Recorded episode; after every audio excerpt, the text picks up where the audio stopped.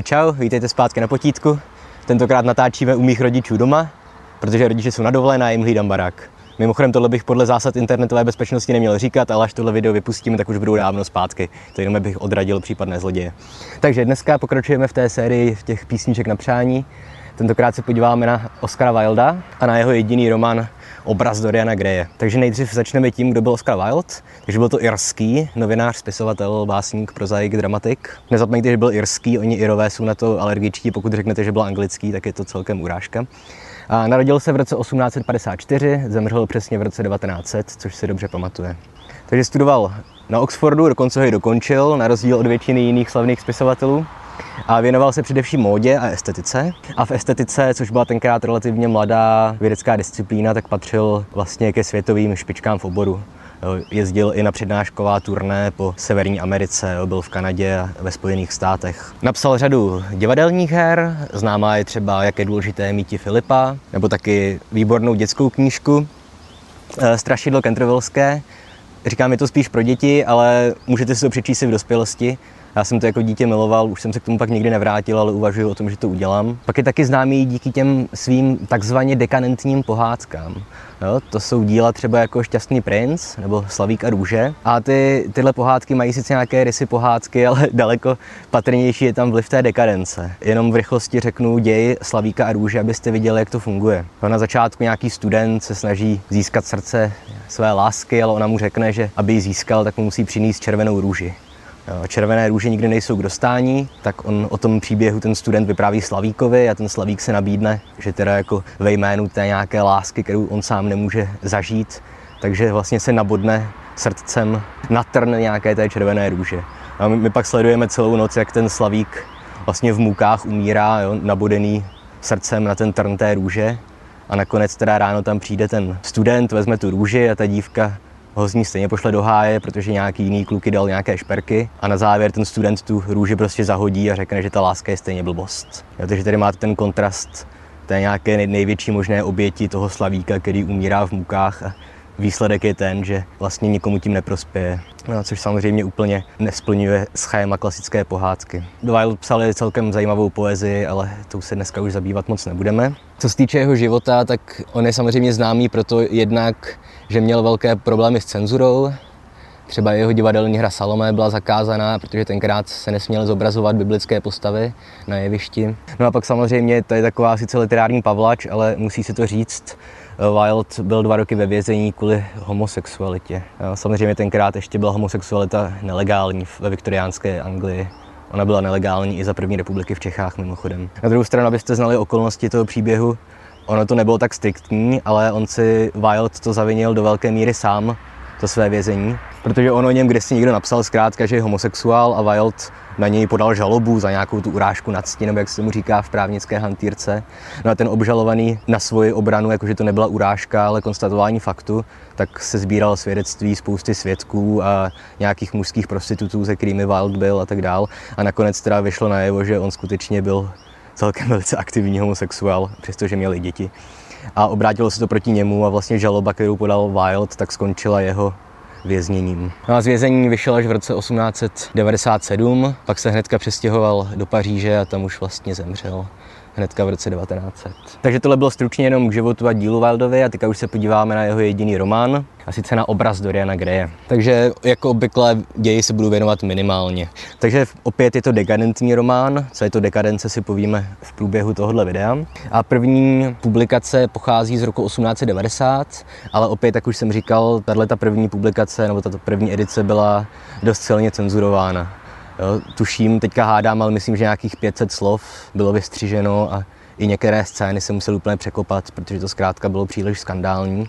A i přesto, že vyšla tahle ta velice cenzurovaná verze, tak tehdy kritici, různí mravokárci to odsuzovali, jako že to je největší zlo, co kdy bylo stvořeno pomalu a tak dál. Takže teďka teda k tomu ději. Takže v úvodní scéně se nám hnedka představí tři hlavní postavy. Sice ten Dorian Gray, tom malíř Basil, nebo Basil, nevím, jak se čte, budu říkat Basil, a potom Lord Henry. A zápletka je taková, že ten Basil maluje obraz Doriana Greje. Dorian je takový mladík, takové stělesnění krásy a dokonalosti. No a ten Lord Henry naopak, ten mu tam vysvětluje Dorianovi takový ten svůj hedonistický přístup k životu. Jo, hedonismus to znamená, že, že kladete důraz hlavně na to, abyste si ten život co nejvíc užili a na krásu individuální a nezajímavý vás příliš nějaké vnitřní hodnoty.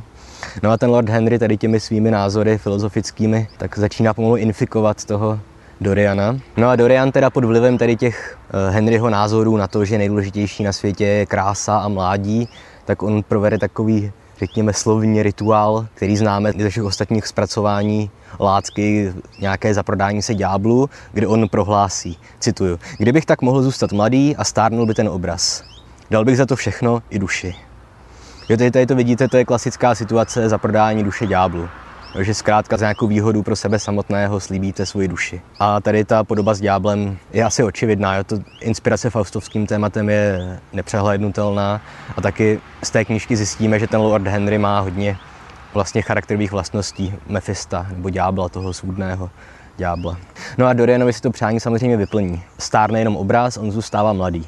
Tak se podíváme, jak to funguje v praxi v té knižce. Začne to tím, že ten Dorian se zamiluje do herečky mladé, která se jmenuje Sibylla Wayne, nebo Wayneová, měl bych přechylovat. Ale opět pod vlivem toho Henryho, On po jednom nevydařeném představení, ona hraje Julie, Romeova Julie od Shakespearea, tak ten Dorian řekne, že už ji nemiluje, protože ona tak špatně hraje a nejkrásnější věc na ní byly ty její herecké schopnosti, no, což samozřejmě tu si byl úplně zničí. A druhý den teda ještě Dorian se chce jí omluvit a napravit to, ale už je pozdě. Zjistí, že se za sebe vraždila, ta si byla. A v tuhle chvíli se poprvé projeví to, řekněme, prokletí Dorianovo, protože on se podívá na ten svůj obraz, který namaloval Basil a zjistí, že ten obraz se změnil. že v tom jeho obličeji jsou patrné nějaké stopy krutosti. že on jednal krutě, takže zkrátka ten jeho hřích se projektuje ne do něj samotného, ale právě do toho jeho obrazu. No a takhle to pokračuje dál, nějakých vlastně 18 let v té knize a Dorian páchá různé více či méně závažné hříchy. Nakonec to končí tak, že ten Bazil objeví nakonec ten obraz a zjistí, že ten původní Dorian už je na něm úplně zdeformovaný na tom obraze, že už to je taková maska lidská a zrůdná. A v tuhle chvíli ten Bazil začne nabádat Doriana, aby se jakoby kál, aby začal litovat těch svých hříchů, protože to pro něj může být jediná náprava. To, jak víme, to je vždycky jediná náprava pro hříšníka, že se kaje a že lituje toho, co udělal. No ale Dorian už je tak zdeformovaný, že místo toho, aby si to vzal k srdci, tady tu dobrou radu, tak se naštve a toho Bazila zavraždí. A pak opět naprosto suchou cestou jeho tělo rozpustí v nějaké kyselině, jo, aby zahladil stopy po tom svém zločinu. No opět takhle pokračují ty Dorianovi excesy a nakonec si uvědomí, že ten jeho život byl strašný a snaží se to napravit, ale už je prostě pozdě, už jako není cesty zpět. Taky můžeme Doriana podezřívat, že to je od něj buď nějaký zase experiment toho, jak v životě zažít ještě něco nového, jo, že tak bude tak jako romanticky hodný, anebo to taky může být nějaká snaha jakoby oklamat to prokletí a jenom předstírat, že lituje svých hříchů. Nevíme, ale každopádně už to nefunguje a on teda nakonec se pokusí zničit ten obraz, vrazí do něj díku, ale to vyústí v to, že Dorian zemře, jako zabije sám sebe a tomu obrazu se vrátí ta původní krásná podoba. Jo, a tím ten děj končí. Takže vidíte, že tady to je celkem zajímavý fenomén, protože tahle knížka je plná zlých a nesympatických postav. K tomu se ještě vrátíme. A nejdřív si probereme ještě formální stránku. Tady je zásadní jeden termín, a sice aforismus. Jo, aforismus to je takový krátký literární útvar, který je velice, velice blízký nějakému lidovému pořekadlu. Jo, lidové pořekadlo je, kdo jinému jámu kopá, sám do ní padá, ale aforismus je o dost propracovanější a už potřebujete zkrátka spisovatel nebo filozofa na to, aby vám ho vytvořil. Jo, takže obvykle se v něm používá nějaká ironie, sarkazmus, nebo metafora, nebo pointa. A to sdělení je o dost hlubší než u těch klasických lidských pořekadel. Jeden z nejslavnějších Wildových aforismů najdeme už v předmluvě k té knižce. On totiž později napsal předmluvu, kde vlastně obhajoval nemorálnost té knížky, aby se tím vlastně chránil proti cenzuře. A Wild tam v té předmluvě říká, cituju, Neexistuje nic jako morální či nemorální kniha. Buď je napsaná dobře, nebo je napsaná špatně. S čímž samozřejmě musíme souhlasit a zároveň to funguje jako celkem dobrá obrana proti všem možným moralistům. No ale především třeba ta postava toho Lorda Henryho, tak ta vlastně celou knížku mluví jenom v aforismech. Některé víceméně zledovily, jo? třeba ten aforismus, že jediná horší věc, než když se o vás mluví moc, je když se o vás nemluví vůbec. Nebo některé jsou i docela vtipné, jo? že třeba říká se, že hodní američané přijdou do smrti do Paříže. Jo? Ale zároveň většina z nich vystihuje toho Lorda Henryho jako strašného sexistu a ukázkového dandyho. A tady opět další slovo, které musíme vysvětlit, ten dandy.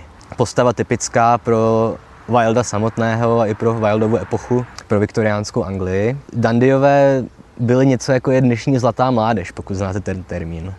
Byli to muži, většinou dost bohatí, ať už aristokraté nebo z nějaké vyšší střední třídy, který se snažili žít takový nějaký život bez jakékoliv fyzické práce, zaměřený na krásu, velice sebestředný, takové uctívání sebe sama a uctívání své dokonalosti. Zároveň do velké míry to byly nihilisti. Podobně jako u té dnešní zlaté mládeže, oni nepotřebovali pracovat a tak se vlastně jenom strašně nudili. Tady tedy, jak už jsem říkal, Dorian Gray je kniha v první řadě se dá říct, že je sexistická. Jednak jsou sexistické všechny postavy, které tam vystupují, Jo? Sám Dorian se chová k těm všem svým milenkám a láskám naprosto odporně. A ten Lord Henry má některé promluvy, které kdyby dneska slyšela nějaká feministka, tak vyletí z kůže. Cituju Lorda Henryho například.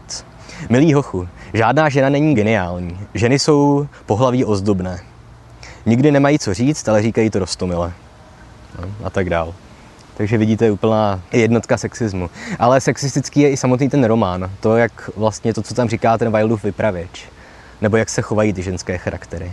Protože starší ženy jsou takové ty odporné, sliské, napudrované baby, a mladší ženy jsou vždycky zásadně hloupé a tak jako romanticky naivní. Ale na druhou stranu, aby jsme byli spravedliví, tak vlastně všechny mužské charaktery jsou celkem jako nesnesitelné.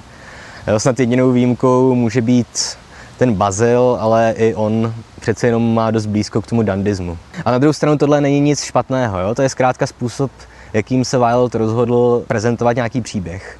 Jo, není žádný důvod, proč bychom museli psát o věcech, které jsou hezké nebo které jsou morální.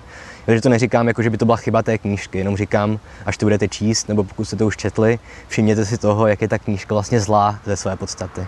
Zároveň ale, co se týče té, řekněme, řemeslné stránky obrazu Doriana Greje, tak Wildovi se tam podařilo propašovat strašnou spoustu takových odkazů, narážek a aluzí.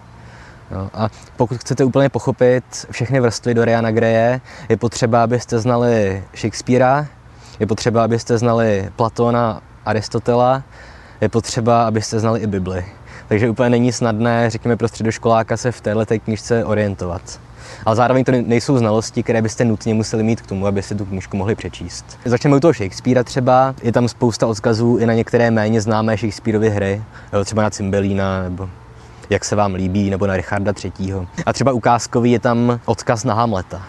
protože ta Sibyla, milenka Dorianová, má ještě bratra, Jamese, a tam se nám přesně opakuje schéma z Hamleta. Jo, schéma, pokud neznáte Hamleta nebo jste nečetli, podívejte se na naše video o Hamletovi, tam to všechno řeším. Takže tam máme klasickou záplecku, kdy motorky. Kdy Dorian nepřímo způsobí smrt své milenky. Stejně jako Hamlet nepřímo způsobí smrt Ofélie. A potom bratr té jeho milenky, ať už je to Laertes v Hamletovi nebo James v Dorianu Greyovi, tak on chce pomstít, ale nepodaří se mu to a končí to jeho smrtí. Jo, a takových odkazů našich spíra tam jsou desítky. Zároveň je tam spousta odkazů na Platona, na Platonovu ústavu, ale bohužel nemám čas to tady vysvětlovat a obávám se, že to i přesahuje rámec té středoškolské látky, ale možná se na to s Michalem podíváme v některém dílu podcastu pod potítkem. A zároveň je tady několik odkazů třeba biblických. Jo? V jednu chvíli říká Dorian tomu Bazilovi, že nemůže nic změnit na tom svém životě. On říká, já jsem, kdo já jsem. Jo? Což cituje vlastně slova boží, když se Bůh setká ve starém zákoně s Mojžíšem, Mojžíš se zeptá, jako jaké je jeho jméno, on řekne Eja, Aša, Eja, Jehova, což znamená z hebrejštiny já jsem, kdo já jsem. Takže on tady Dorian cituje Boha a to neznamená nic dobrého v tradiční literatuře. No? To znamená, že on se přirovnává k Bohu, což je opět celá zásadní hřích. Ale přece jenom se vrátím ještě v závěru k jednomu bodu Platonovy ústavy, protože nám to poslouží jako krásný můstek k podcastu, který chceme dělat o Harry Potterovi. Jo, všimněte si, že tady se vlastně opakuje ten motiv, kdy Dorian pomocí hříchů, on neníčí své tělo, ale ničí svoji duši. Mimochodem stejně jako to dělal Voldemort v Harry Potterovi. Jo? Ale tady opět odkazuje na druhou knihu Platonovy ústavy, kde je prezentovaný proč mě voláš? A tady se opět jedná teda o odkaz na Platonovu ústavu, konkrétně na druhou knihu kde ten Platon líčí vlastně dialog Sokrata a jednoho jeho nějakého studenta a ten student se ho ptá, Sokrate, kdyby existoval prsten neviditelnosti, proč bych já neměl konat, co se mi zlíbí. Jo, proč bych, teďka už parafrázu, proč bych prostě nemohl vykrádat banky a tak dál. A Sokrates mu na to říká, no protože i když by někdo nepřišel na to, že jsi to ty a nemělo by to vliv vlastně na stav tvého těla, tak by se to promítalo do stavu tvé duše. Jo, ty bys pomocí těch hříchů ničil svoji duši a to by se stávala vlastně ošklivou a škaredou tak jsem to hrozně zjednodušil samozřejmě, sám nejsem odborník na Platóna, ale všimněte si, to je taky celkem častý motiv v literatuře, ale i ve filozofii, že zkrátka špatné činy vaše nejsou vidět jako vnějškově, materiálně, ale promítají se na duchovní úrovni. A to je přesně to, co se děje s Dorianem Grayem, ale co se děje i s Lordem Voldemortem a co se děje s desítkou dalších literárních postav. A příště, jelikož je léto a vedro a nemám chuť číst nějakou těžkou literaturu, tak jsme se rozhodli, že uděláme takový menší speciál a upozorním vás na 10 nejčastějších pravopisných chyb, které děláte vy, ale dělají i novináři a politici a někdy i bohemisti. A rád bych aspoň těch několik málo z vás, kteří mě sledují, tak bych je od nich chtěl odradit.